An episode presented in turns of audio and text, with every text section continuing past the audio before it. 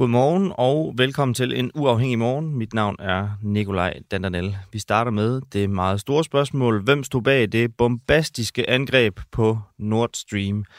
gasledningerne. Jeg kan ikke helt finde ud af, om det er blevet nemmere, eller om det egentlig er blevet sværere at svare på det her spørgsmål, efter at New York Times og The Site i forgårs fortalte, hvordan en lejet båd med seks pro-ukrainer angiveligt skulle have sejlet fra Rostock Havn med sprængstof og dykkerudstyr, hvorefter båden efter sine har været forbi den lille danske ø tæt ved øh, Bornholm. Christiansø. Øh, hvad de danske efterretninger helt præcist ved om det her, det er uvist, men at der har været efterforskning på øh, den lille ø, Christiansø, det er sikkert og vist øh, Søren Tim Andersen, beboer på øen og administrator for Christiansø Administration. Hvad er det, du kan fortælle ude fra øen? Jamen det, jeg kan fortælle her fra Christiansø, øh, det er, at øh, vi har øh, bistået dansk politi med at tilvejebringe nogle, nogle data fra, fra øens havneautomat, som er sådan et, et administrativt system til, til betaling, når man er løssejler på Christiansø. Efterfølgende har vi bistået med at lave et, et opslag på Facebook, hvor øh, øh, politiet øh, igennem vores Facebook-kanal øh, øh, henvender sig til øh, beboere på øh, Christiansø, øh, om der er nogen, der ligger inde med fotodokumentation eller billeder og video øh, af, øh, af havnearealet øh, på Christiansø øh, i dagene fra den 16. til den 18. september. Og den, den øh, automat, du siger, der bliver brugt, altså bare lige for at være helt præcis, det er en, hvor dem, som kommer til havnen, de skal registrere sig. Ved du, om øh, der er blevet fundet noget på den? Altså, øh, øh, vi ved, at, at politiet øh, har, har let efter et, et skib, en, en, en, en båd, øh, og, og, og andet ved vi faktisk ikke. Okay. Altså, øh, øh, længden på den, størrelsen af, størrelsen af den og farven og nationalitet har, har, har der, været, øh, har der ikke været, været kommunikeret omkring. Okay. Så vi har, vi har bistået med at, at tilvejebringe øh, oplysninger fra, fra den her øh, automat. Øh, men udover det, så, så, så, så ved vi faktisk ikke, hvad, hvad det er, der, der bliver let efter. Nej. Du siger til Ekstrabladet, at den øh, båd, der er tale om, den kom fra øst. Hvordan øh, kan du være sikker på det? Jamen, det er det indtryk, øh, okay. jeg har nu. Øh, nu, var, ja. nu var den journalist øh, meget, meget forhippet på ligesom at, at, at, at få en oplysning øh, i den retning. Ikke? Men, men hvor at, øh, at det, det, det er måden, hvordan man taler øh, om, om, om, om både på, sådan rent maritimt. Øh, der hvad, har, hvad var der det så, der gav dig indtrykket af, at den kom fra Øst? Jamen det, det, kunne være, øh, det kunne være størrelsen. Øh, øh, altså når, når, når vi har forskellige både i havnen herude, ikke? Altså der, der, der, der, der, var det, der var det blandt andet... Øh, ja, det var den måde, det blev talt om, om, omkring, hvad det var for en, en, en båd, der blev let efter. Okay, hvordan, hvordan, øh, nu jeg spørger bare helt øh, uvidende, hvordan ud fra størrelsen på en båd kan man se, fra hvilken retning den kommer? Jamen det, det, det er mere... Øh, øh, ja, hvad, hvad der ligesom er, er, er, er typisk øh, for, for de både, der, der ligger til i havnen hernede. Der har, øh, der har tyske og polske øh, og internationale løssejlere øh, typisk øh, noget større både, end, end man har øh, i, i, i Danmark. Øh, de skal forse mere, mere vand. Øh, øh, så, så på den måde, så, så kan man ligesom sådan have en, en, en gissning om, at det er en båd fra, fra øst. Okay, men I har ikke set nogen mennesker eller noget omkring øh, båden på det her tidspunkt? Altså, vi, vi har jo rigtig, rigtig mange øh, både øh, på, øh, på Christiansø, øh, som ligger til, til havn her, både i kortere og længere varighed. Øh, og, øh, og det har vi også haft i perioden, øh, som, som der, er blevet, øh, der er blevet efterspurgt. Så, øh, så der, vi, vi, der er ikke nogen... Der er, der er ikke noget, der ligesom... Mærke til noget. Ikke noget, der springer i øjnene? Nej, altså... Øh, altså øh, en, en, en, en, en lille eller en, en stor båd øh, øh, med, med, med, med, med få eller flere mandskaber ombord. Det, det er helt almindelige hverdag her på Christiansø. Dem tager vi imod øh, i hundredvis øh, i løbet af sådan en øh, sæson. Hvad så med ellers i, altså i perioden, når man nu også øh, kigger tilbage og måske søger i sin erindring efter et eller andet, og det er måske verdens største historie, der lige nu foregår ude på jeres øh, lille ø. Øhm, er der så noget, når du tænker tilbage, der, der virker mistænkeligt? Nej, det er der ikke. Altså, vi har haft, øh, vi har haft en, en, en sæson øh, fuldstændig øh, til, til, til de andre år, og, og lige præcis på de datoer, som der bliver efterspurgt, der har der ikke været noget øh, særligt øh, på, på Christiansø eller noget bemærkelsesværdigt øh, herude, øh, som er sket. Øh, så det, det, er ikke, det er ikke noget, jeg kan, jeg, kan, jeg kan genkende. Og der er heller ikke noget, snakken går på, når I står i kø ved købmanden eller et eller andet, som... Øh som rører Nej, sig? det er det ikke. Det er det ikke. Øh, altså, som sagt, vi har rigtig mange både herude. Øh, også med, med, med, med, med, med både store og, og små både med øh, internationale gæster osv. Og, så videre, og rigtig, rigtig mange af de her øh, løssejlere. Øh, så der er, ikke, der er ikke noget mistænkeligt i, øh, øh i at der, der, ligger, der ligger internationale både øh, til i, i havnen, og heller danske både for den tid. Man skulle ellers tro, fordi det, jeg, jeg ellers har hørt, når man har de her små ø-samfund, det er det er sådan en rigtig sladdersamfund. Altså man kan ikke holde nogen hemmeligheder for nogen, og alle ved alt om alle. Men i det her tilfælde, så går der ikke sådan en, øh, en snak rundt på øen om, øh, hvad der egentlig skete i de her dage. Nej, det, det er ikke, ikke mig bekendt i hvert fald. Altså, øh, du har ret i, at i, i små samfund, jamen der, der, der lægger man mere mærke til, til detaljerne, og, øh, og, og man har et styrket øh, nærvær øh, i ligesom også at være til stede på en, en, en lille ø. Men, øh, men vi har ikke lagt mærke til noget særligt i, i de dage der. Altså, øh, sæsonen har været, øh, ligesom den, den plejer at være, også med glade gæster, både på, på øen og, og også i, i havnen. Øh, og der har også været løssejler i den periode der, øh, ligesom der har været alle andre år. Så, så der har ikke, der har ikke været noget, noget, noget særligt øh, på, øh, på Christiansø, som er værd nævnt. Okay. Nu er du jo en af de danskere, som har været aller, aller tættest på øh, den her eksplosion på, øh, på gasledningerne, og så er det jo oplagt at spørge dig, hvem tror du, der står bag? Det har jeg simpelthen ikke nogen, øh, nogen kommentar til. Mm. Øh, øh, og, og det, det øh, ja, vi, jeg venter jo med, og, og jeg følger med i spænding, ligesom, ligesom alle andre. Jeg også og ser, hvad, hvad, hvad, hvad undersøgelsen de måtte, måtte bringe, men det har jeg ikke nogen, det har jeg ikke nogen øh, kommentar til. Alright. Søren Tim Andersen, administrator for Christiansø Administration. Du er virkelig ekspert i administrationen med den øh, titel, du har her. Og øh, tusind tak, fordi at du havde tid og lyst til at stå op sådan en tidlig morgen og tale med os om det her. Ja, det var så lidt. Så god dag til jer. Tak for det. Hej.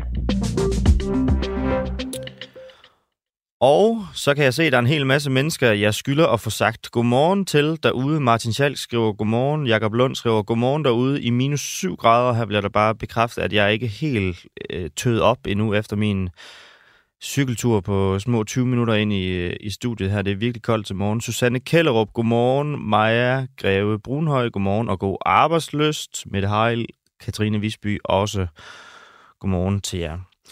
Hvis du sidder derude og synes, at det her mysterium er spændende, hvilket jeg vil øh, finde noget sandsynligt, så vil jeg på det kraftigste anbefale dig også at gå ind og lytte til den nyeste udgave af vores øh, podcast, der hedder Fris Diplomatpost, der kom ud i går. Og her øh, spørger vores chefredaktør blandt andet tidligere diplomat og direktør i Udenrigsministeriet, Fris Arne Petersen, om vi kan udelukke, at det her er en misinformationskampagne med de her kæmpestore opslåede historier i New York Times og i The Site.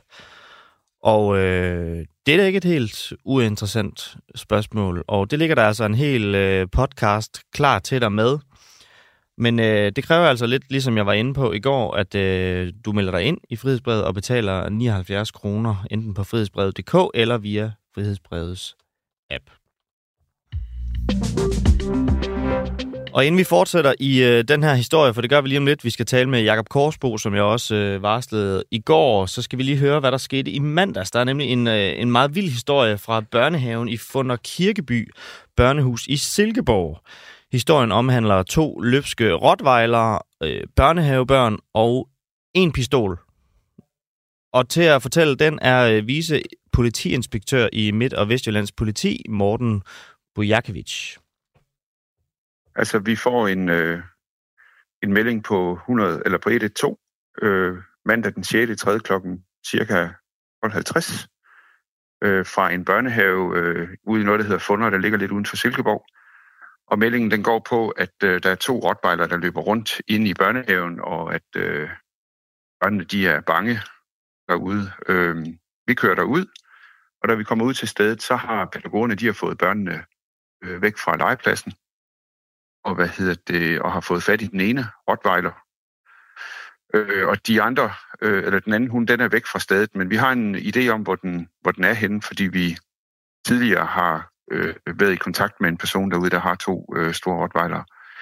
Og patruljen, de går så hen øh, til stedet derhen og kan se, at, øh, at den sidste hund, den ligger udenfor, og da de kommer hen, så løber den så frem mod patruljen med blottede tænder, og den ene øh, politimand føler sig så presset, at han vælger at afgive øh, to skud, som øh, gør, at hunden den, øh, den vælter rundt, og så afgiver han et tredje skud for at aflive den. Så faktisk kan lige høre, altså hvor er vi henne? For du siger, den løber væk, hunden.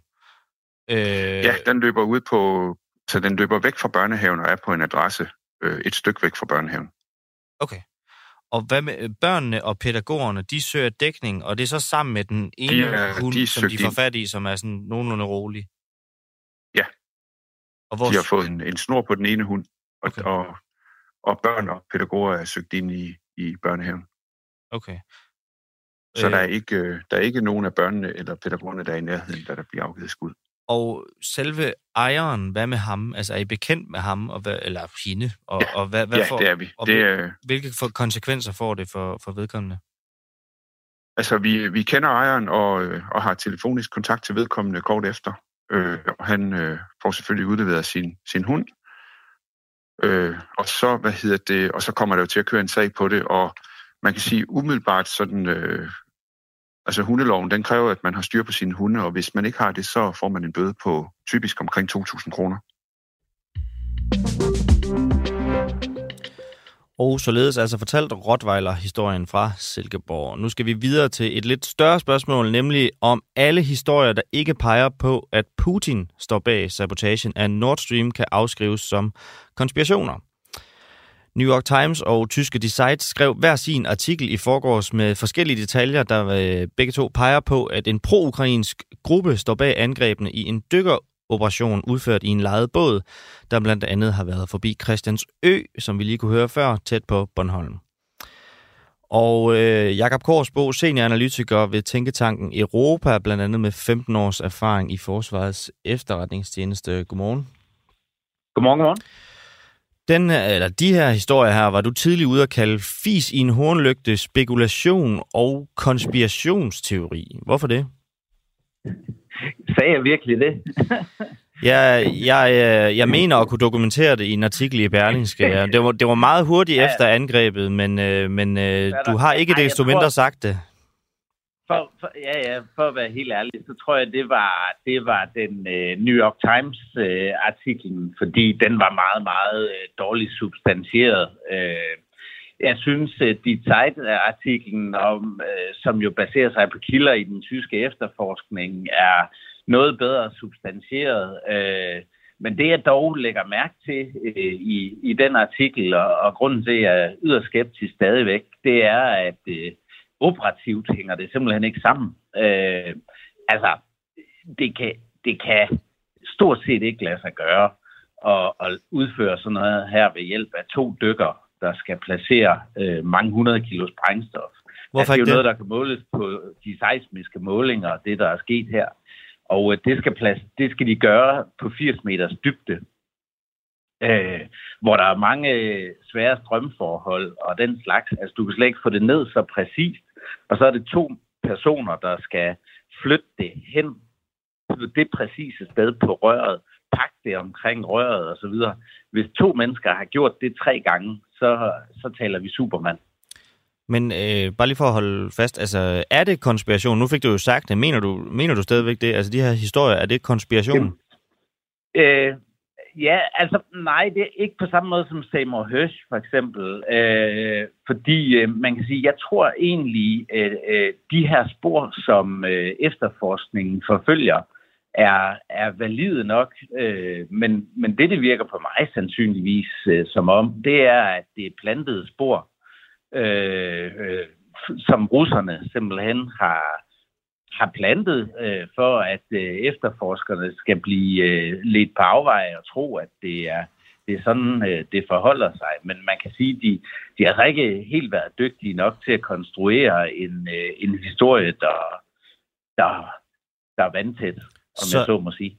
Så det er russerne, der har plantet spor i medierne. Må jeg ikke bare lige... Øh, altså nu for eksempel, inden, lige inden jul, så skrev Washington Post også en artikel. Her var der 23 amerikanske og europæiske officials, der anonymt, men enstemmigt sagde til Washington Post, at der ikke er nogen beviser for, at det er i Rusland. Altså, mener du, at Rusland har plantet 23 øh, amerikanske og europæiske officials som kilder i Washington Post for eksempel også?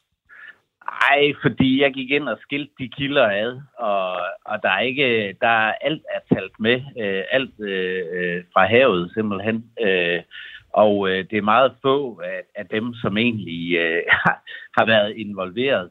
Jeg siger ikke, at der er beviser for det i Rusland. Det jeg siger, det er, at der er mange, mange indicier. Og øh, når jeg holder alle indicierne op mod hinanden, så finder jeg det stadigvæk overvejende sandsynligt, at det er Rusland, der står bag det her. Øh, og, øh, og det har jeg redegjort for rigtig mange gange. Øh, der kørte en masse øh, omkring øh, gasforsyningen tilbage i august-september måned. Gaspriserne pikkede, og, øh, og, og, og det, som øh, russerne ville gøre, var egentlig at påvirke os øh, ved at, at, at så tvivl om, øh, om gasforsyningerne og få gaspriserne til at ryge op gennem loftet. Øh, så det, det er et element i det her. Samtidig så kørte den tyske stat nogle øh, søgsmål mod Gazprom, altså det statsejede russiske gasselskab, for ikke at have levet op til leverancerne. Så man kan sige, at de, russerne var egentlig presset af de her tyske søgsmål, fordi Gazprom havde skruet ned for, for leverancerne for at få prisen op. Mm. Så så kan man sige igen, altså, det er alt sammen noget, der gør, at russerne har haft en interesse i at, at gøre det her, for at påvirke gasprisen, for at påvirke også for at skabe usikkerhed omkring de fremtidige gasforsyninger. Men, men øh, det beviser jo intet. Men jeg siger igen, øh, den her historie, der nu senest er kommet op, øh, den tvivler jeg egentlig ikke på, at efterforskningen forfølger.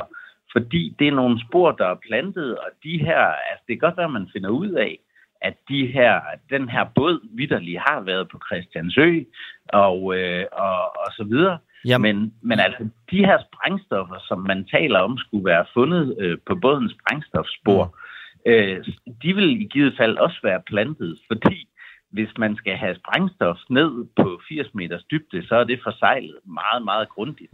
Og så efterlader det altså heller ikke spor på nogen lystbåd. Jeg er meget, jeg er meget øh, Jacob Korsbro, ja. jeg er meget interesseret i, når du siger, at vi vil fastholde det her med, at, at sporene i, øh, i medierne, de er plantet. Altså nu for eksempel, lad os tage New York Times artikel. De bruger anonyme amerikanske officials. Hvis sporene er plantet af Rusland, er det så russiske agenter, der udgiver sig for at være amerikanske officials, der udtaler sig til New York Times? Nej, men som jeg siger, altså det kan godt være, at, øh, at det er kommet amerikanske efterretningskilder for øre også, at tyskerne forfølger et spor der peger mod en påstået ukrainsk gruppe som en del af efterforskningen. Og så har de her øh, unavngivende officials, der har stået bag mange forkerte historier i, øh, i løbet af den her krig, så, så har de øh, misforstået, hvad det egentlig handler om.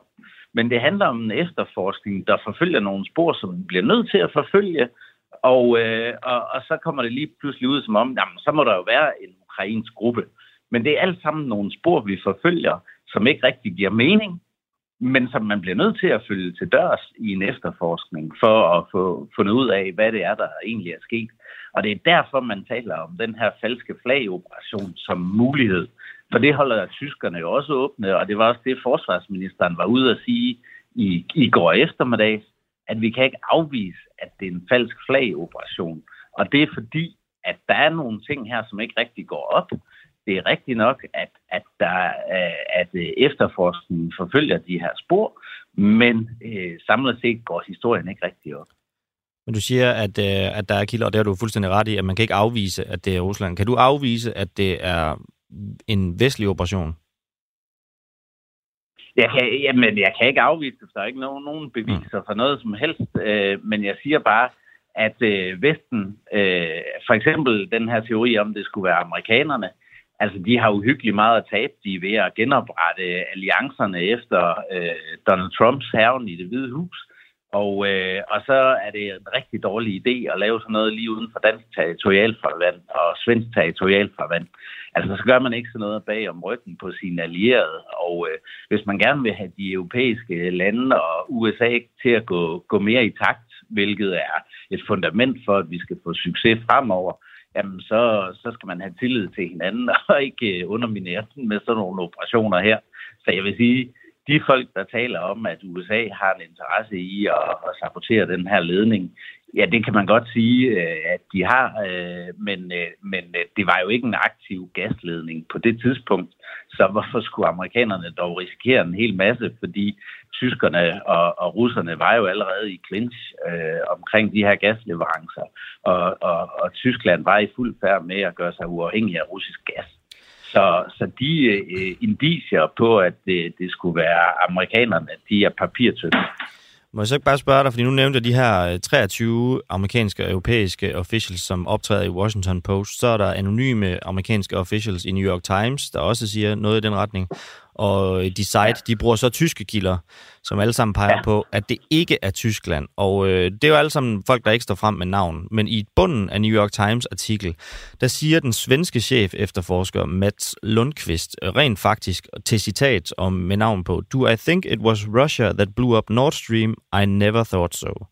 Og så siger han så bagefter også, at som i enhver mor øh, efterforskning, så skal man jo holde alle muligheder åbne. Men han siger altså, I never thought so. Øh, må jeg ikke spørge dig, altså er der et eller andet, du kan pege på, øh, som skal til, før du kan overbevises om, at det her det ikke er Rusland? Jeg beviser for det modsatte. Og... Altså, jeg, jeg, jeg ekskluderer ikke noget, men jeg siger på basis af alle de indicier, alle de øh, små spor, der er, så siger jeg, at det er meget, meget usandsynligt, at det er andre end, øh, end Rusland. Og jeg kan ikke redegøre for, hvorfor den svenske chef efterforsker har sagt det der, og i hvilken ja. kontekst. Er det taget ud af kontekst?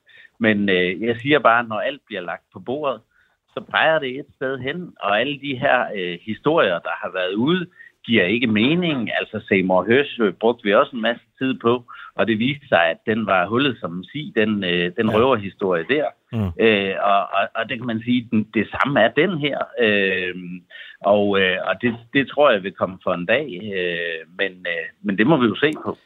Så skal du også lige, inden vi, inden vi stopper, så skal du lige have en chance for at svare på noget øh, kritik, du fik af Peter Ernsted fra Olfe i går. Øh, han var med hos os i går og siger i et interview, øh, der beskylder han dig for at lade følelserne fylde mere end dine analyser, fordi du også var rigtig, rigtig tidligt ude og pege på Rusland. Altså kan du, er der nogen mulighed for, at du er blevet fanget af, at du meget hurtigt indtog det standpunkt, at alt peger på Rusland, at det nu er svært at bakke ud igen? Altså prøv lige at høre her. Øh, det er simpelthen useriøst at sige. Jeg holder alle muligheder åbne. Jeg diskuterer alle faktorer i den her sag. Øh, og påstå, at øh, jeg ikke som øh, analysechef i FE tidligere øh, holder alle muligheder åbne og forfølger alle spor. Det er vrøvl fra ende til anden, men det må I tage med Peter Ernsted. Øh, det er ikke okay at, at sige sådan noget. Altså, han stod selv bag en historie, hvor han øh, beskyldte USA for det, og siden har han trukket i land. Øh, Øh, og, øh, og sådan er det. Altså, ja, ja, ja, det er, det er noget pjat, det der. Øh, altså, jeg kigger på det hele, jeg forholder mig til det hele, men jeg siger bare, dem, der påstår, at øh, USA skulle have øh, de her sådan, øh, øh, incitamenter, det, de er papirtynde. Øh, og, øh, og, og sådan er det. Øh, skulle det vise sig noget andet en dag, jamen så, så er det super fint. Men altså igen, den her historie operativt hænger den slet ikke sammen. Og øh, ja, hvis, hvis, hvis folk mener, at man kan få to øh, dykkere til at gøre det her på 80 meters dybde, så, så fint, så lytter jeg. Godt, Jakob Korsbo, senioranalytiker ved Tænketank Europa, og som sagt med 15 års erfaring i Forsvars efterretningstjeneste. Tusind tak, fordi at du havde lyst til at være med hos os i dag. Selv tak. Godt, så skal vi videre, og inden vi gør det, så skal vi lige have en kort nyhed, fordi der er nemlig øh, rigtig meget gang i den i Georgien. Det er det her land, der er øh, klemt ind under Ruslands sydvestlige hjørne. Demonstrationer i Georgien fortsætter nemlig nu for anden dag. Borgerne er simpelthen bange for, at det ender med, at der kommer russiske tilstande i landet. Og øh, de demonstrerer over en ny lov, der stempler NGO'er og medier som udenlandske agenter. Og måske der er nogle af jer, der også har set den video, hvor en georgisk kvinde bliver forsøgt spulet ned af en vandkanon, mens hun svinger EU-flaget. Det er i hvert fald øh, ret vilde billeder. Øhm, I 2012 der vedtog Rusland en lov, der stempler alle ikke-statslige organisationer, der får penge fra udlandet, som øh, udenlandske agenter, og netop som man nu ønsker at gøre det i Georgien, som i øvrigt også er en tidligere sovjetisk øh, republik. Og øh, som man kan se på de billeder, hvis man har mulighed for det, så er borgerne ikke særlig glade for det. Danmarks Radio har blandt andet et citat fra en af demonstranterne, der kort og godt lyder, fuck Rusland.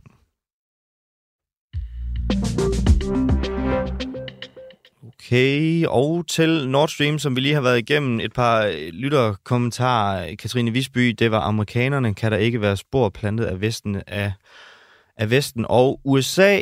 Og det er jo faktisk noget af det, der bliver behandlet i den podcast, jeg nævnte lidt tidligere, Fris Diplomatpost, hvor de, øh, de går sandsynlighederne for, om det kan være vestlig misinformation igennem. Så hvis det er et spørgsmål, der fylder meget for jer, så synes jeg, I skal gå ind og lytte til det. Mette Harald skriver sikkert en konspirationsteori, han kommer med kan Vesten ikke have en interesse i at sige, at det var Ukraine, der stod for sprængningen. Og så skal vi videre. Vi skal videre til det næste spørgsmål, der er, hvilke grælde overgreb blev anbragte i åndssvageforsorgen udsat for i Danmark? Socialminister Pernille rosenkrantz teil vil nu undskylde over for de indsatte, der var udsat for vold og overgreb i det, der dengang hed Åndssvageforsorgen mellem 1933 og 1980. Sara Smed, historiker og museumsleder for Danmarks Forsorgsmuseum og medforfatter på en rapport på det her område. Godmorgen. Godmorgen. Kan du prøve at gøre os lidt klogere på, hvad det er for nogle konkrete former for overgreb, de indsatte i åndssvageforsorgen har været udsat for? Ja, altså, øh, og gerne lige starte med at sige, at, at det, er jo, det er jo både øh, mennesker med, som vi i dag kalder udviklingshandicap, altså dengang åndssvage, også vi har undersøgt vilkårene for, og så er det øh, synshandicappede, øh, blinde, Avrøvle øh, hørehandicappede og øh, vandfører, altså folk, der har problemer med at bevæge sig, epileptikere og også folk, der har øh, øh, et handicap i forhold til tale. Så det, det er øh, mennesker med fysisk handicap og psykisk handicap. Og så er det mennesker, der har været som børn, som unge, og nogle af dem også som voksne. Mm. Og vi har så talt med mange af dem, øh, og vi har også været nede og, og, og, og kigget på for eksempel i, i alle de her arkiver, som er blevet bevaret, øh, hvad der er blevet klaget over. Fordi det er jo, hvis der er noget at klage over, så er der nogen, der er udsat for noget. Øh, det, de mennesker, vi har talt med, beretter om, det er, øh, det er inden for åndssvageforsorgen mange, et kæmpe omfang af vold. Og, og, øh, og hvis jeg sådan skal, og det, det, det piner mig en lille smule, og som skulle give nogle konkrete eksempler, fordi vi har jo en altså et væld af eksempler.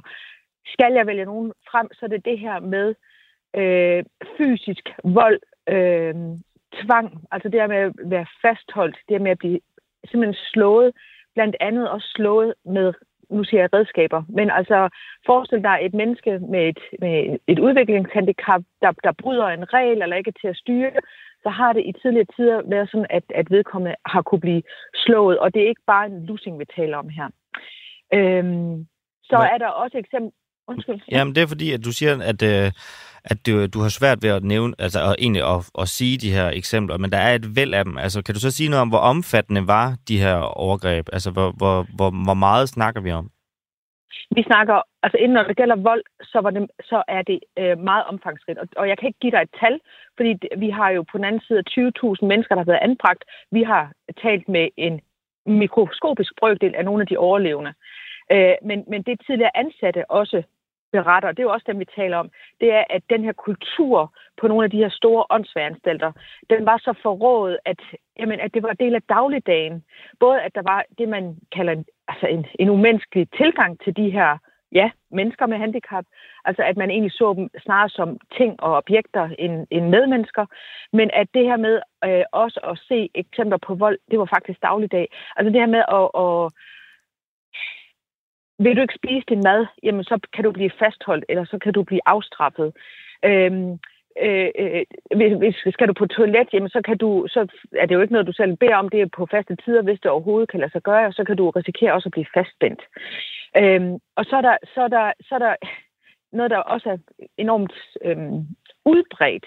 Det er den her psykiske vold. Altså den der øh, som også er svær at, at beskrive, fordi den er jo ikke, må, kan man sige, ikke, den er ikke, øh, nu siger målbar, altså den er ikke så konkret, men det der med egentlig hele tiden, og det her, det kan være årtier for et menneske, føle, at der er, at have oplevelsen af, som er ret reel, at der egentlig er ansatte, øh, som, øh, som piller dig ned, som, øh, som, øh, som øh, øh, umyndiggør dig, og som, som, som jeg nævnte tidligere, som i, i den tilgang, de har haft nogle af de her mennesker, har det været effektivitet, det har været... Øh, de, de har også nogle forklaringsmønstre, det kan være, du har lyst til at spørge ind til det bagefter. Mm. Men altså det her med i en, i en, en hverdag, hvor der jo ikke, man ved jo ikke, hvornår man kommer ud igen. Man ved ikke, om, om man nogensinde kommer ud igen. Og inden for åndssvagforsorgen var der jo masser, der var der i det, der hedder en livslang anbringelse noget af det der også nogle gange er nogen, der så spørger ind til, øh, når, når jeg skal udtale mig omkring det her, jamen var det så alle, der var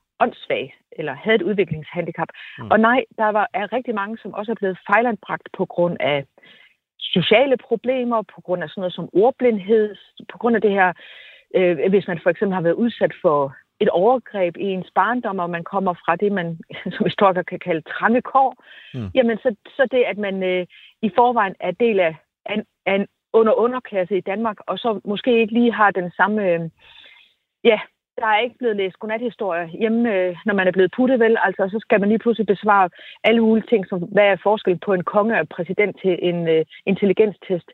Øh, plus at man er udsat for nogle ting i sin barndom, jamen det gør jo, at man så kan blive kategoriseret som et grænsetilfælde af åndssvag, eller hvis man så faktisk også viser med sin øh, med sin adfærd, at man øh, kan være usædelig som kvinde, eller man kan være tyvagtig som, øh, som mand, jamen så kan man også få en diagnose, som ikke, altså som faktisk er altså, også enormt svært for os i nutiden at forstå, men som handler om moralsk åndssvaghed.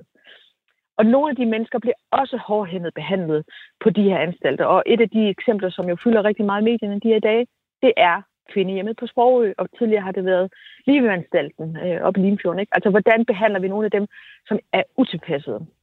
Må jeg ikke spørge, fordi nu er det jo en, øh, en repræsentant for den danske stat, altså øh, Socialminister ja. Pernille rosenkrantz teil mm. som vil gå ud og ja. sige undskyld til det her. Ja. Øh, det, når du fortæller om de her overgreb, så er det jo ansatte, der gør dem, men var det ligesom mm. styret mm. eller godkendt, eller på nogen anden måde tilkoblet øh, den danske stat, siden det nu er ja. nødvendigt for, for vores socialminister? Ja. Og i så fald, hvordan? Øhm, den periode, vi har undersøgt, er den periode, hvor det er staten, der har ansvaret. Og når man har ansvaret, så skal man føre tilsyn med de anstalter. Med den her statens åndssvage forsorg, eller statens forsorg for de her forskellige mennesker med handicap. Og når man har den her tilsynsforpligtelse, jamen, så skal man jo ud og, og se, hvordan er vilkårene. Og det vi også har kunne øh, påvise i vores rapport, det er, at det tilsyn er, øh, altså det er, det er om noget øh, sporadisk. Nogle steder er det ikke, ikke eksisterende. Andre steder kan der komme en, øh, en, en tilsynsførende og måske øh, kigge, hvordan regnskaberne ser ud. Øh, øh, øh, sådan noget som, øh, hvad har de lige, får de nok at spise? Er portionerne store nok? Bare for at give et par eksempler. Men reelt at gå ud og se, hvordan dagligdagen er på de her anstalter. Komme uanmeldt. Øh, fortalt med ansatte, nu siger jeg i anførselstegn, på gulvet, altså dem, der egentlig har noget med, det her, øh, noget med den her pleje og omsorg at gøre, eller tale med de mennesker, det hele handler om, det har været, øh, det, det, altså det har været øh, nærmest mirakuløst, hvis det er sket. Og når man ikke fører den her kontrol, når man ikke øh, kan, kan pinpointe, at der for eksempel er den her ulovlige, og det er meget vigtigt for mig at understrege, de her overgreb var også i deres samtid ulovlige, jamen så er det, at staten ikke i den konkrete praksis på de her anstalter, men i det her ansvar, ja, har svigtet sit ansvar. Og det er det, man så vælger politisk nu her at gå ud og, og, og, og give en undskyldning for. Det er meget grove løjer, du, øh, du fortæller her, Sars med historiker og museumsleder for Danmarks Forsvarsmuseum. Men alligevel, tusind tak, fordi du var med til at gøre os klogere her til morgen. Selv tak. Og så skal I have noget, I måske ikke troede, I kunne få, fordi vi får jo nemlig ikke noget statsstøtte. Vi er fuldstændig uafhængige af vores egen lille morgenradio, men derfor betyder det jo ikke, at vi ikke kan lave public service. Hvis du tjekker din mail her til morgen, og der er kommet en mail fra virksomheden Nordlys, så skal du lige holde dig fra den. De opkræver nemlig 600 kroner, og no surprise, så er de penge faktisk ikke til Nordlys, men nok nærmere til nogen, der sidder et helt andet sted og drømmer om at tømme din konto. De skriver i hvert fald selv hos Nordlys, har man modtaget en sådan mail, skal man slette den, og hvis ens mailprogram giver mulighed for at rapportere den som spam, er det en god idé at gøre det også, siger Ken Bonefeldt, der er IT-sikkerhedschef i Nordlys. Og der har I det. Public service helt uden licensmidler, midler helt uden statsstøtte fra en uafhængig morgen. Og i går, der havde jeg jo en øh, snak med den gode Uwe Max Jensen, som er performance- og provokunstner, et par timer inden, at han skulle sømme sit lem fast til en bjælke i Horsens, mens han læste op af et radikalt feministisk manifest for at bevise, at mænd i særdeleshed også har det hårdt. Uwe Max, hvordan gik det med at få din øh, forhud fast på bjælken i går?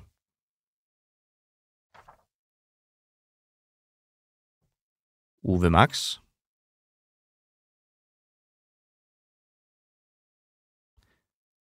Mm, det lyder ikke til, at der er den helt store forbindelse. Hallo? Ja, ja. Uwe Max Jensen, hvordan gik det med din øh, performance i går? Jeg synes, det gik godt. Det, øh, Noget af det, jeg er interesseret i, det var, at i går, der sagde du jo, at øh, du stoppede ikke før, at der var en, der ligesom øh, fik nok, eller på anden måde i hvert fald så sig nødsaget til at hive sømmet ud af din forhud, som du har sømmet fast til en bjælke. Hvem endte med at trække sømmet ud? det var der en yngre øh, kvinde, der gjorde. Øh, efter 18 minutter. Okay. 20 minutter. Så jeg var begyndt at blive noget øh, øh, nervøs, eller hvad man skal kalde det. Ikke? For jeg læste og læste og læste jo.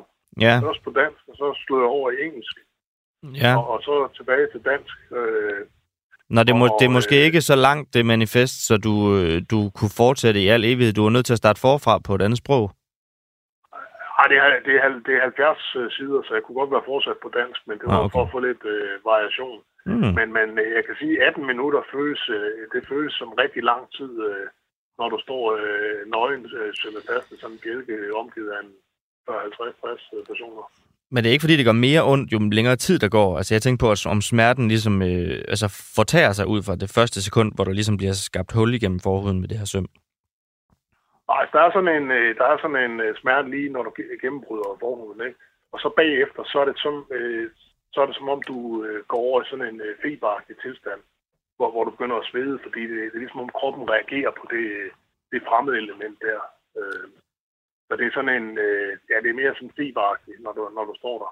Så fortalte du jo, øh, at sidste gang du gjorde det, du har gjort det en gang før, der blev du helt gul og blå bagefter. Altså, hvordan ser der ud dernede, hvis man må spørge om det i dag? Øh, ja, det har jeg lige været ude at tjekke her, lige inden, øh, inden, inden I ringede, og der, øh, altså, der er ligesom sådan noget øh, blødning under huden, øh, hvis, hvis man kan forestille sig det. Altså, der, der er ligesom øh, øh, rødt, det ser ud som om, der er trukket noget blod ud i, øh, altså ud i, øh, øh, under, under huden på en eller anden måde.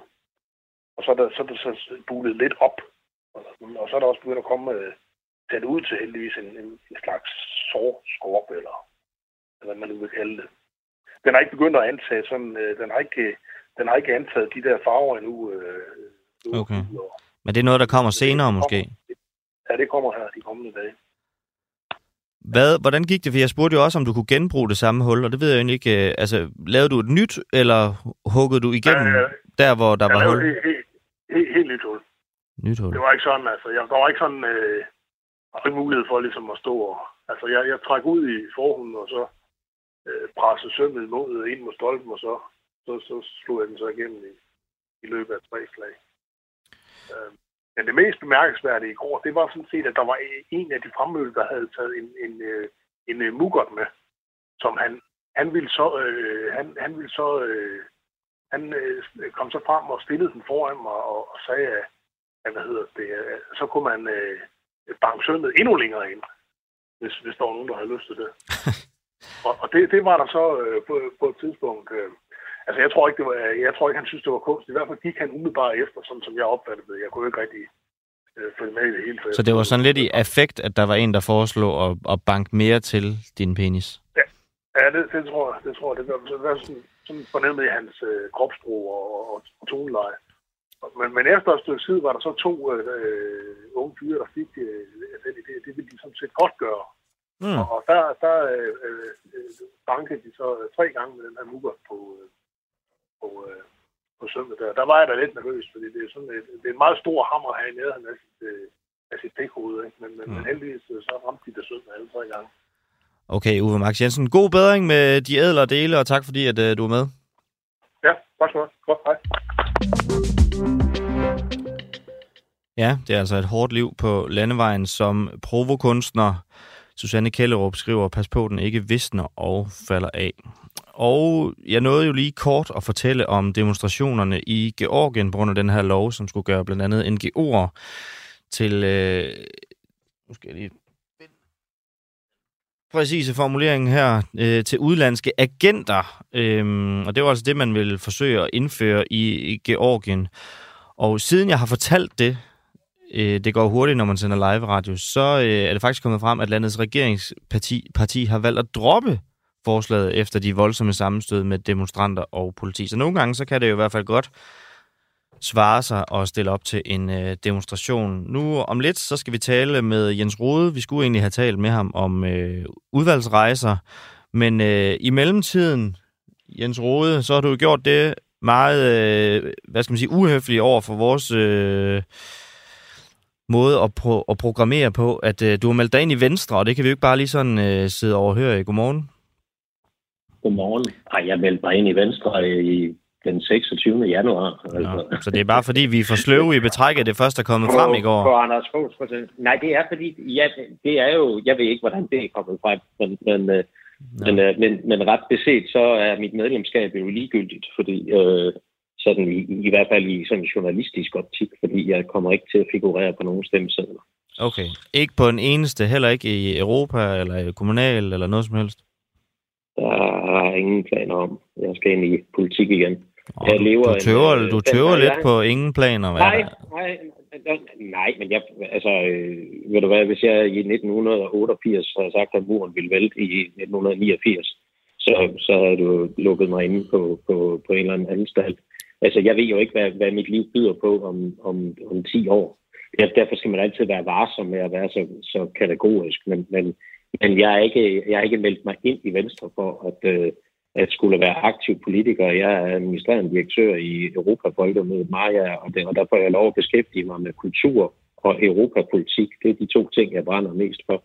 Og det, øh, det synes jeg er en fantastisk tilværelse, som jo heller ikke indebærer så meget rejseri, som jeg har mm. de sidste 30 år. Så det er, så, så, så, så når jeg har valgt at melde mig ind, så er det dels for at støtte min kone i, i hendes arbejde i byrådet i, i Viborg, og så er det fordi, jeg synes, det, det aftvinger respekt hos mig, at Jakob Ellemann Jensen har øh, haft det mod til at øh, læse valgets tale, og så en gang for alle sige, at med mig i spidsen, så øh, kommer jeg ikke til at lave min magtudøvelse baseret på øh, den øh, øh skal vi sige, yderste højre fløj, som som, som, som jo i min optik jo øh, lever af og spiser udlændinge til morgenmad. Så det synes jeg sådan set er, det synes jeg, det, det, det synes jeg fortjener støtte.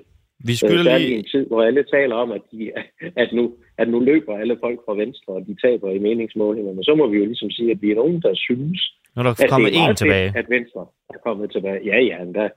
Det er jo, det er jo så, så, så må vi jo se. Men, men den historie er der jo også, at vi er nogen, der kan se os selv i spejlet ved at være medlem af Venstre igen. Det, det, øh, det har været svært i, i de sidste otte år. Vi skylder lige lytterne at få formerne på plads, fordi nu siger vi jo bare Jens Rode, som om, at øh, men, øh, du er tidligere folketingsmedlem for først Venstre i en lang årrække, så Radikale, så Kristendemokraterne, og nu er du så altså medlem af partiet Venstre igen.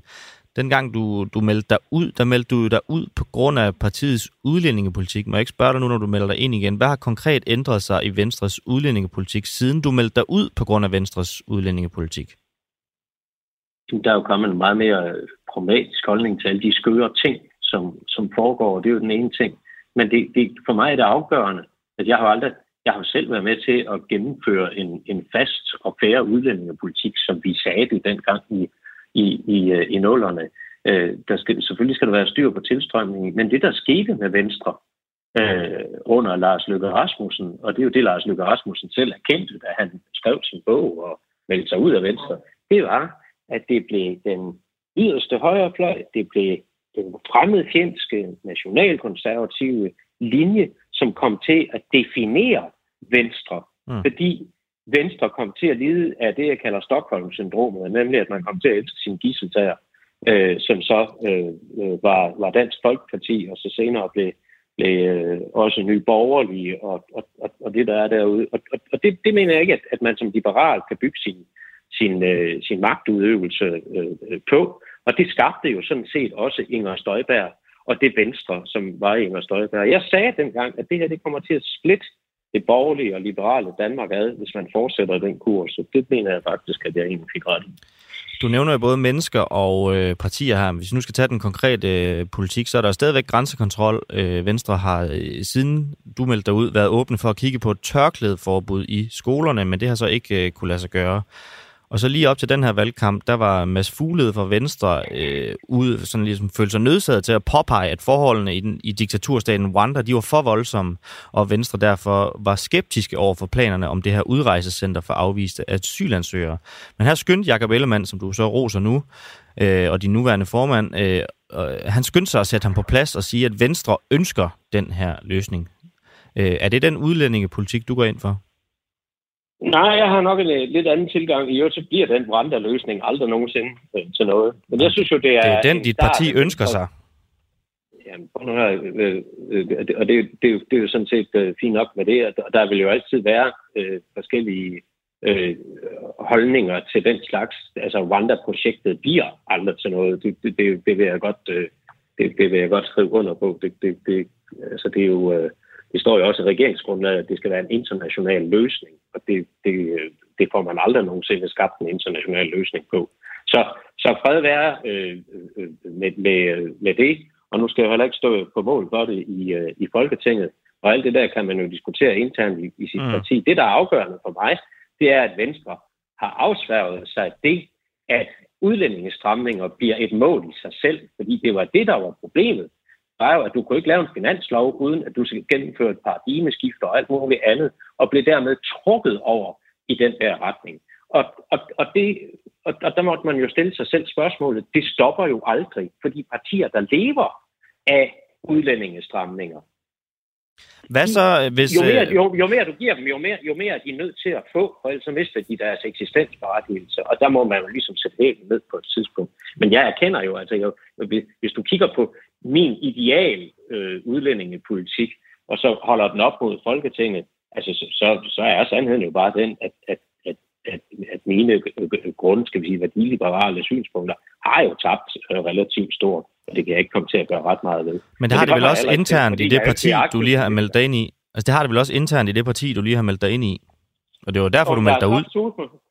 Jamen, der er saftsus med stor forskel på, om du øh, kører Inger Støjberg-linjen, eller du nu en gang for alle siger, altså det er også et spørgsmål om at gå ind og så påvirke en ny strømning, der er i partiet, øh, som handler om, at man ikke vil stå og lade sig være gissel i sin magtudøvelse, øh, være taget som gissel i sin magtudøvelse af Pernille Vermund, af Inger Støjberg og af, af Morten Messerschmidt og, og deres, deres øh, haven som mål i sig selv at lave udlændingestramninger. Og det synes jeg er en øh, befrielse. Øh, som, men så, som, så her som til sidst, synes, øh, Jens Rode, fordi nu har du været politisk kommentator her på forhævnet igen, men vi kan jo ikke lade det være helt gratis, når du øh, nu har meldt dig ind i, i et parti igen. Så lad os lige slutte på et ja-nej-spørgsmål. Øh, du siger, at øh, det her med, at han har udelukket øh, afhængigheden af højrefløjen, det er en god ting. Hvad så, hvis Venstre gerne vil have statsministerposten via Blå Blok, og dermed højrefløjen igen efter det her valg? Har du så udmeldelsesblanketten klar og melder dig ud igen? Man skal, aldrig, man skal jo aldrig nogensinde forholde sig til hypotetiske spørgsmål. Så meget har jeg lært i mine 30 år. Ja. Jens Rode, tusind tak, fordi at, øh, du vil tale med os til morgen. Selv tak. Godmorgen. Og så fortsætter vi til et andet spørgsmål, som vi også har behandlet tidligere. Det er nemlig, om regeringen ønsker at finde forklaring på de høje priser på smør. Lige præcis det spørgsmål, det stillede min gode kollega Christian Henriksen tidligere på den her uge. Den gode mand, fødevareordføreren for Venstre, Erling Bonnesen, og det lød sådan her. Jamen, jeg kan bare konstatere, at øh, priserne på øh, tingene, de er gået op, da vi havde inflationsstigninger og international uro. Nu begynder de at gå den anden vej, og det er så et klart bevis på, at det marked det fungerer. Skulle der være nogen, der imod forventning tager for høje priser, jamen så slutter forretningen jo for dem, for så går alle forbrugerne selvfølgelig et andet sted hen. Hvis, hvis vi nu vil lege ud fra den hypotese, at det er Arla, der er overpris for smør, så er det jo dem, der forhandler det med butikkerne, og så vil smøret koste det samme i alle butikkerne. Jamen, det er jo ren teori og tankespind, øh, det der. Jamen, det er jo, at, øh, jamen, vi, Erling... vi, ser, vi, ser jo netop, vi ser jo netop i den virkelige verden, at priserne der går ned. En pakke smør, den koster i en lurpakke i Rema, og for eksempel på nemlig.com, der koster 29 kroner. Det har den gjort i rigtig lang tid, på trods af, at inflationen er dalet nedad. Det er jo den virkelige verden, Erling. Det er jo beviset på, at den her pris ikke nødvendigvis følger inflationen, og det er jo også det, der har været anledning til at have en mistanke om, at noget fordæk skulle finde sted, at nogen, som min medvært Nikolaj her også siger, sidder og spinder guld på og sælge produkter til overpris. At, ja, at, at en forklaring på, hvorfor smøret, en, for, en forklaring på, hvorfor smøret, en forklaring på, hvorfor smøret koster 29 øh, kroner, har, har, vi fået det i rapporten? Har vi i rapporten fået en forklaring på, hvorfor, hvorfor smøret koster 29 kroner? Ja eller nej? Hvis, hvis der er nogen, der tager øh, for høj en pris, mm. så går kunderne jo også andre steder øh, hen. Men det, det, jeg spørger om, det er, om vi i rapporten har fået... Du svarer ikke på mit spørgsmål, for jeg spørger, om vi i rapporten har fået svar på, hvorfor smøret stadig koster 29 kroner. Jamen, jeg har svaret uh, forskellige gange, og det kan godt være, at du er opstillet nogle teoretiske... Det er jo et ja eller nej spørgsmål, jeg stiller. Har vi i rapporten fået svar på, hvorfor smøret koster 29 kroner fortsat til inflationen af dagen? Nu er det meget vanskeligt, nu er det meget vanskeligt at gennemføre et uh, interview og give nogle fornuftige svar. Når man det er fordi, du ikke svarer. Ja, så lød det altså fra fødevareordfører Erling Bonnesen, efter at Konkurrence- og Forbrugerstyrelsen i fredags efter syv måneders ventetid kunne fortælle, at selvom priserne i Danmark er steget markant på flere varer, så er der ikke noget, der indikerer, at supermarkederne og deres øh, leverandører har brugt inflationen til at skjule ekstraordinære priser, prisstigninger. Det var altså ikke noget, der indikerede. Og fra et regeringsparti til det næste, fire Hækkerup, forbrugerordfører for Socialdemokratiet. Godmorgen. Godmorgen. For syv måneder siden, da øh, I lancerede det her pristjek, der sagde tidligere erhvervsminister Simon Koldrup, inflationen har en årsag, det forstår vi godt, men kan alle prisstigninger forklares med det, der sker ude i verden? Eller er der nogle priser, som bliver skruet for langt i vejret under dække af de stigende omkostninger? Nu har I så brugt syv måneder på at få svar på den her rapport. Har I fundet ud af, om prisen nogle steder bliver skruet for langt i vejret? Altså det, man, det vi har fundet ud af med, med det her notat helt grundlæggende, det er, at prisudviklingen i Danmark det generelt er på et niveau med de andre lande. Og hvad betyder det så? Jamen i vores perspektiv, så er det jo et positivt tegn, men det er selvfølgelig også en, øh, en tendens, der skal fortsætte. Altså, og det er, jo, øh, det er jo så også det, hvis jeg bare lige må starte med at sige det, grunden til, at vi har lavet det her notat, som du, som du også er inde på, det er jo præcis, at vi følger det her område meget nøje og at den, øh, og som du siger, den tidligere minister Simon Koldrup, som var erhvervsminister inden valget øh, i november, øh, han nedsatte det her forum for forbrugerpriser, som skulle monitorere det her, fordi at det er et virkelig vigtigt område at holde øje med. Og vi kommer til at blive ved med at holde nøje øje med det. Fordi det, jeg han, tror, det, at det er rigtig sagde, vigtigt for forbrugeren. Ja. ja, det han sagde, og det jeg også spurgte dig om, det, han, det jeg hæfter mm. med, han siger, det er, er der nogle priser, der bliver skruet for langt i vejret under dække af de stigende omkostninger? Der spurgte jeg dig, ja. og så fik vi den her lange snak. Har I fundet ud af, om prisen nogle steder bliver skruet for langt i vejret? Har I fundet ud af det? Jamen, det kan vi ikke konkludere på ud fra det her notat. Altså, Hvor, I har brugt syv måneder og... siden Simon Koldrup stillede det her spørgsmål, men I er ikke kommet nærmere svar på spørgsmålet. Altså, jeg ville da også synes, at det var fedt, hvis det bare stod krystalklart, mejslet i granit, så der ikke var nogen tvivl tilbage i verden, og der er nogen, der øh, skummer fløden på de her prisstigninger. Selvfølgelig ville det da være fedt, hvis det bare var helt øh, fuldstændig krystalklart nu. Men det der, det, der er sandheden med det her notat, og selvom det lyder lidt kedeligt, så er, det, så er vi nu kommet et skridt videre, og nu mødes det her forum for forbrugerpriser så her inden påske, hvor der vil blive fuldt op, og der vil blive Hvad? evalueret på det, vi så ved nu. Og, og må jeg ikke bare lige sige, det her, det er jo ikke, det her, det er jo ikke øh, øh, enden, det er jo begyndelsen. Altså, det er jo ikke sådan, at hvis... Meget lang begyndelse på syv har... måneder, Figo. ja, så var der lige et valg imellem, og der er alle mulige ting. Øh, men det er bare for at sige, det her det er noget, vi bliver ved med at holde øje med, for det er faktisk noget, vi mener er rigtig vigtigt. Men du siger, at I er kommet et skridt nærmere, men alligevel så kan I ikke svare på det, som Simon Koldrup selv siger. Altså, det er ikke noget, jeg siger, det er noget, Simon Koldrup selv siger. Er der nogle priser, der bliver skruet for langt i vejret under dække af de stigende omkostninger? Og det var også det, alle folk var interesseret i, og grunden til, at I tog det her op, Altså det var jo, at der blev spekuleret i, er der nogle supermarkeder, er der nogle leverandører, som skummer fløden fuldstændig i den her tid på at tjene mere end hvad godt er på vores fødevarer. Så skulle der nedsættes, nedsættes den her rapport, og nu kommer vi så frem, og du siger, at det kan vi ikke se noget om. Hvorfor har I så lavet rapporten?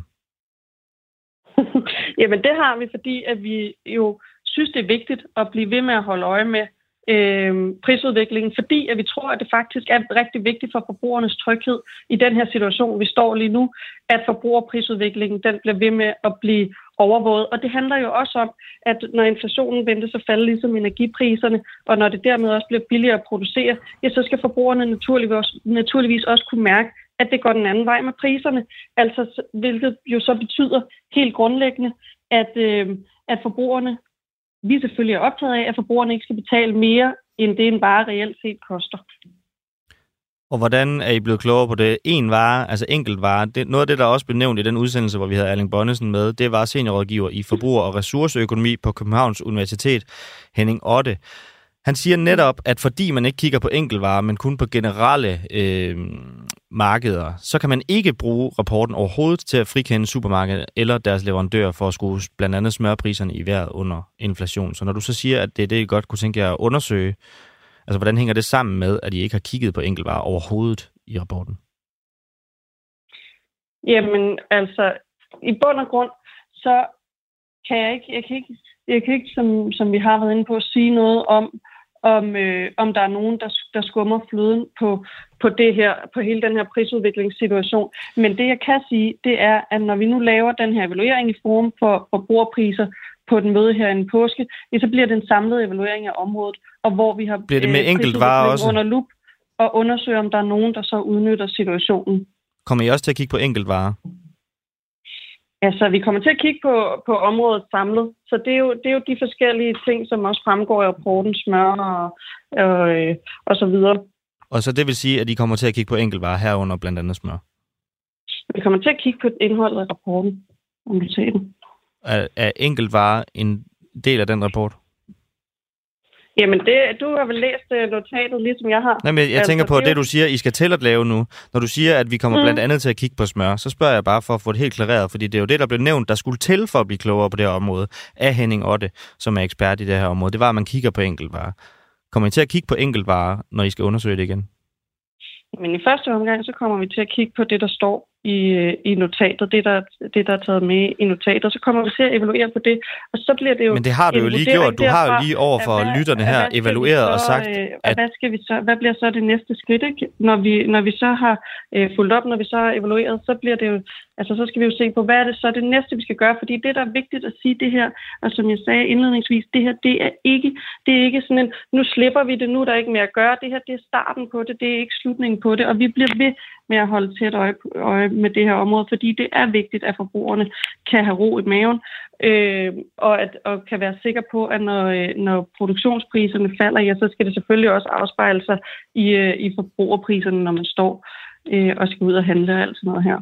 Men du siger, at I bliver ved med at holde tæt øje på det her område. Når I har lavet mm. en rapport, som ikke kigger på enkeltvarer, som var forudsætningen for overhovedet at blive klogere på det her område, og det blev der er også råbt op om allerede i efteråret, så bruger I syv måneder på en rapport, og du ender også med selv at evaluere, at vi kan ikke sige noget om enkeltvarer.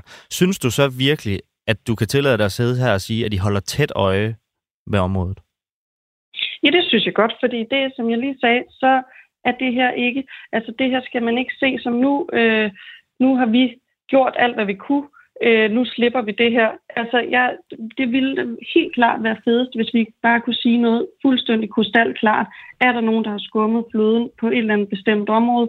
Øh, det, det, det er ikke det, der er kommet ud af det her notat, men vi er kommet et skridt videre, og nu fortsætter vi så det her arbejde. Altså, det er bare for at sige, at man skal ikke som forbruger have ondt i maven og tænke, åh, oh, det er de bare ligeglade med. Nej, det er vi faktisk ikke. Øh, og det er derfor, at vi nu Hvis I ikke er ligeglade, hvorfor undersøgte de så ikke enkeltvarer i første omgang? Jamen, øh, vi, unders- vi undersøgt området generelt for at se, hvordan ser prisudviklingen ud og hvordan ser det ud i forhold til, til Men hvorfor tog I ikke de enkeltvarer andre med? lande, vi sammenligner os med? Øh, Det var også det, der blev det, råbt op det- om dengang. Jamen det, det vi det vi, kom, det vi har gjort øh, med det her med den her med det her notat, det er jo at se øh, hvordan prisstigningerne i Danmark er i forhold til, til andre lande, vi kan sammenligne os med. Og det kommer vi til at blive ved med at holde øje med, for vi tror faktisk på, at det er rigtig vigtigt for forbrugernes tryghed i den her situation, at forbrugerprisudviklingen hele tiden bliver overvåget. Og, at, og dermed også sagt, at når øh, inflation og energipriser falder, ja, så skal det også blive billigere at producere, og det, og det så også bliver billigere at producere, ja, så skal det selvfølgelig også afspejle sig i, øh, i øh, at priserne går den anden vej for forbrugerne. Fie Hækkerup, forbrugeroverfører for Socialdemokratiet. Tusind tak, fordi at du er med. Tak. Ja, og hvis du har et eller andet sted, du skal hen, så har vi altså ikke nogen øh, rådhusklokker, der ringer her hos os, men jeg kan da fortælle dig, at klokken den nu er 8.00. Det tog lige lidt længere tid at forsøge at få svar på det her spørgsmål. Det gør altså ikke, at vi ikke også forsøger at få svar på det næste spørgsmål, inden vi lukker. Det er nemlig, om den danske abortgrænse skal hæves til 20 uger. Men inden vi gør det, så kan jeg se, at I virkelig har været aktive i Kommentarsporet Ralf Torsbo Larsen skriver, sig lige igen, hvem er det, der siger det her vrøvl, og her gør ud fra, at du henviser til det seneste interview, det var med Fie Hækkerup, forbrugeroverfører for Socialdemokratiet. Så skriver Kåre Hansen, selvfølgelig er priserne skruet kunstigt op, sammenlign inflation med prisstigning, det hænger ikke sammen. Og Ralf øh, eh, Torsbo Larsen, jeg ved ikke, om du nåede at finde ud af, hvem det var, men du skriver så her efterfølgende plattenslager. Carsten Sand, syv måneder lyder som pseudoarbejdet. Hvad har rapporten kostet at udarbejde? Det er et godt spørgsmål. Det øh, vil jeg love dig herfra, at vi efterfølger.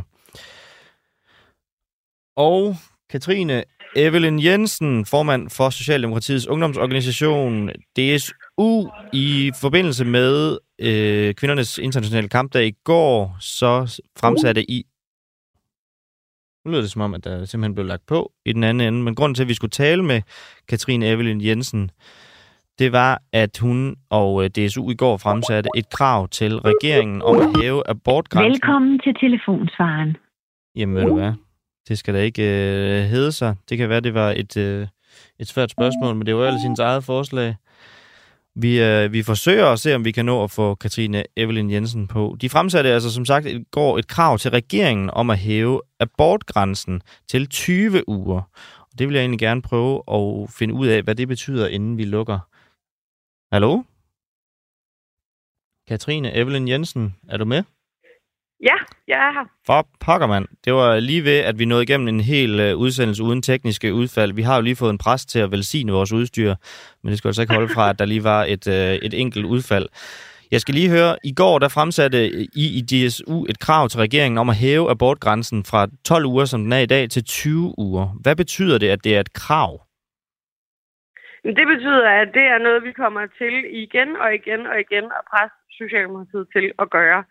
Øhm, de har jo ikke taget stilling endnu til, hvad de mener, fordi de øh, venter, så at sige, på øh, etisk råd, men øh, jeg synes, at det er øh, for uambitiøst at vente på dem. De har allerede udsat deres, øh, deres anbefalinger en gang, og øh, jeg synes, at Socialdemokratiet skal tage stilling.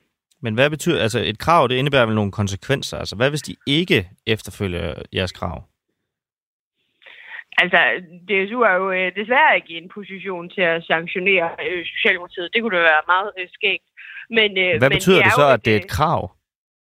Det betyder, at det er noget, vi kommer til at presse dem til igen og igen og igen. Og det er et, et krav til vores øh, moderparti, og det er noget, som de skal vide, at, øh, at DSU øh, mener er noget af det vigtigste, som Socialdemokratiet skal gøre i år. Hvis jeg nu fremsat et krav til, lad os sige, min kone, så er der jo en konsekvens. Jeg kan heller ikke sanktionere min kone, det er jeg jo ikke i nogen øh, stand til, men hvis man har en relation sammen, så er der jo én ting, man kan gøre som konsekvens, hvis der ikke bliver efterlevet ens krav.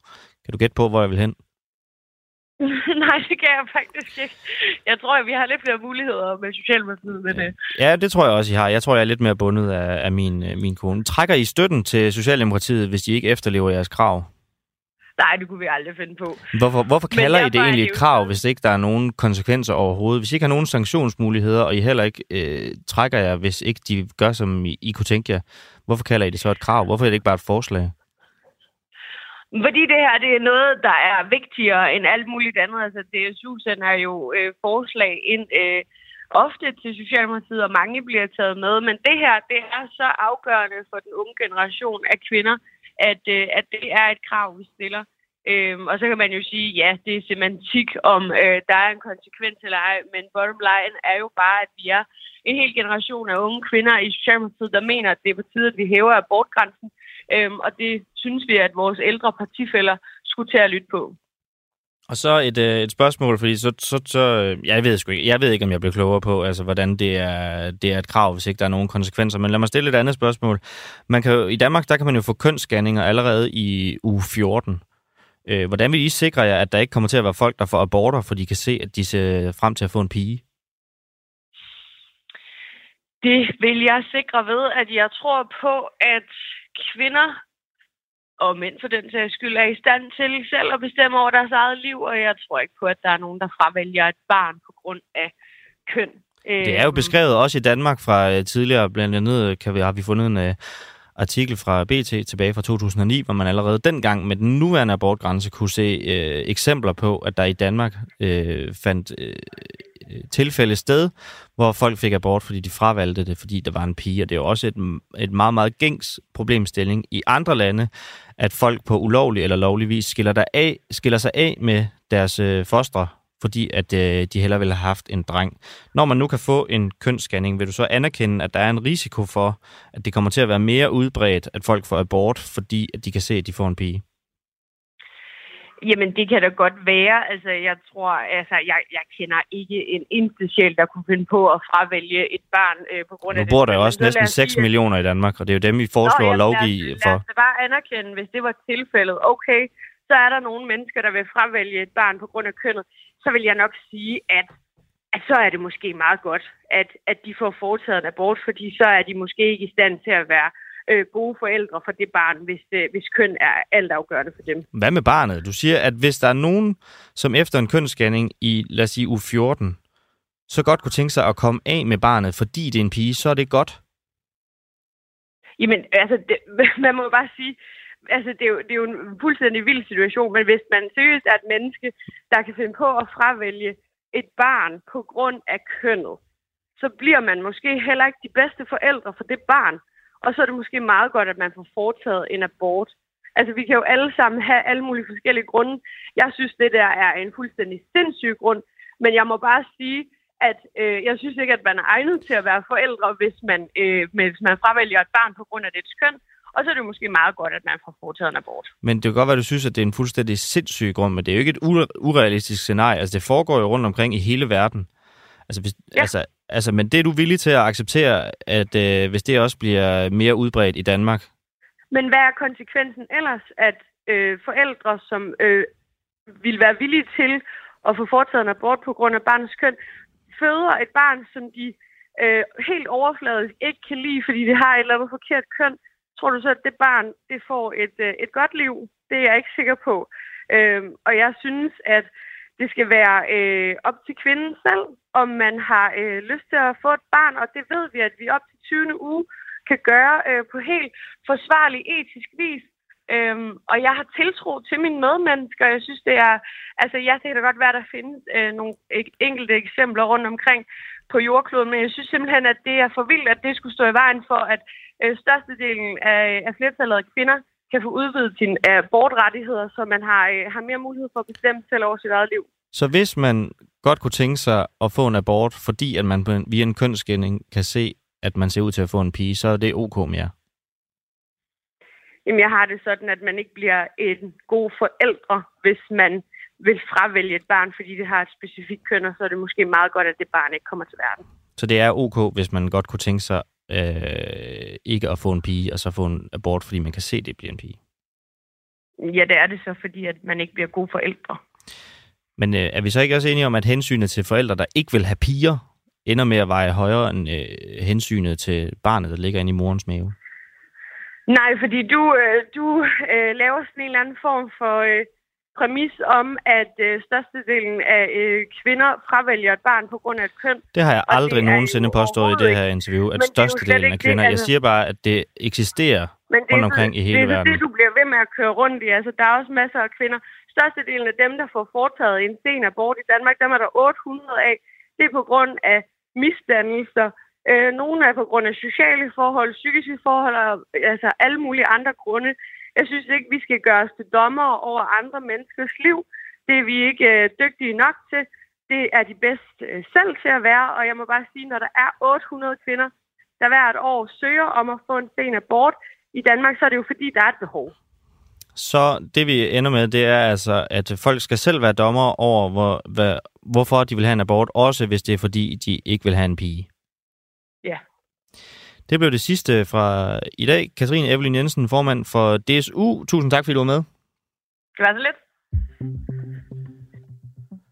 Hermed blev det altså også det sidste fra en uafhængig morgen. I dag klokken den sneser hen og blev 10 minutter over 8. Mit navn er Nikolaj Dandanel. Ude i øh, produktionslokalet, der sidder Magne Hans. Vores redaktør var Peter Svarts. Vi er tilbage igen i morgen med meget mere en uafhængig morgen. Tusind tak, fordi I lytter med.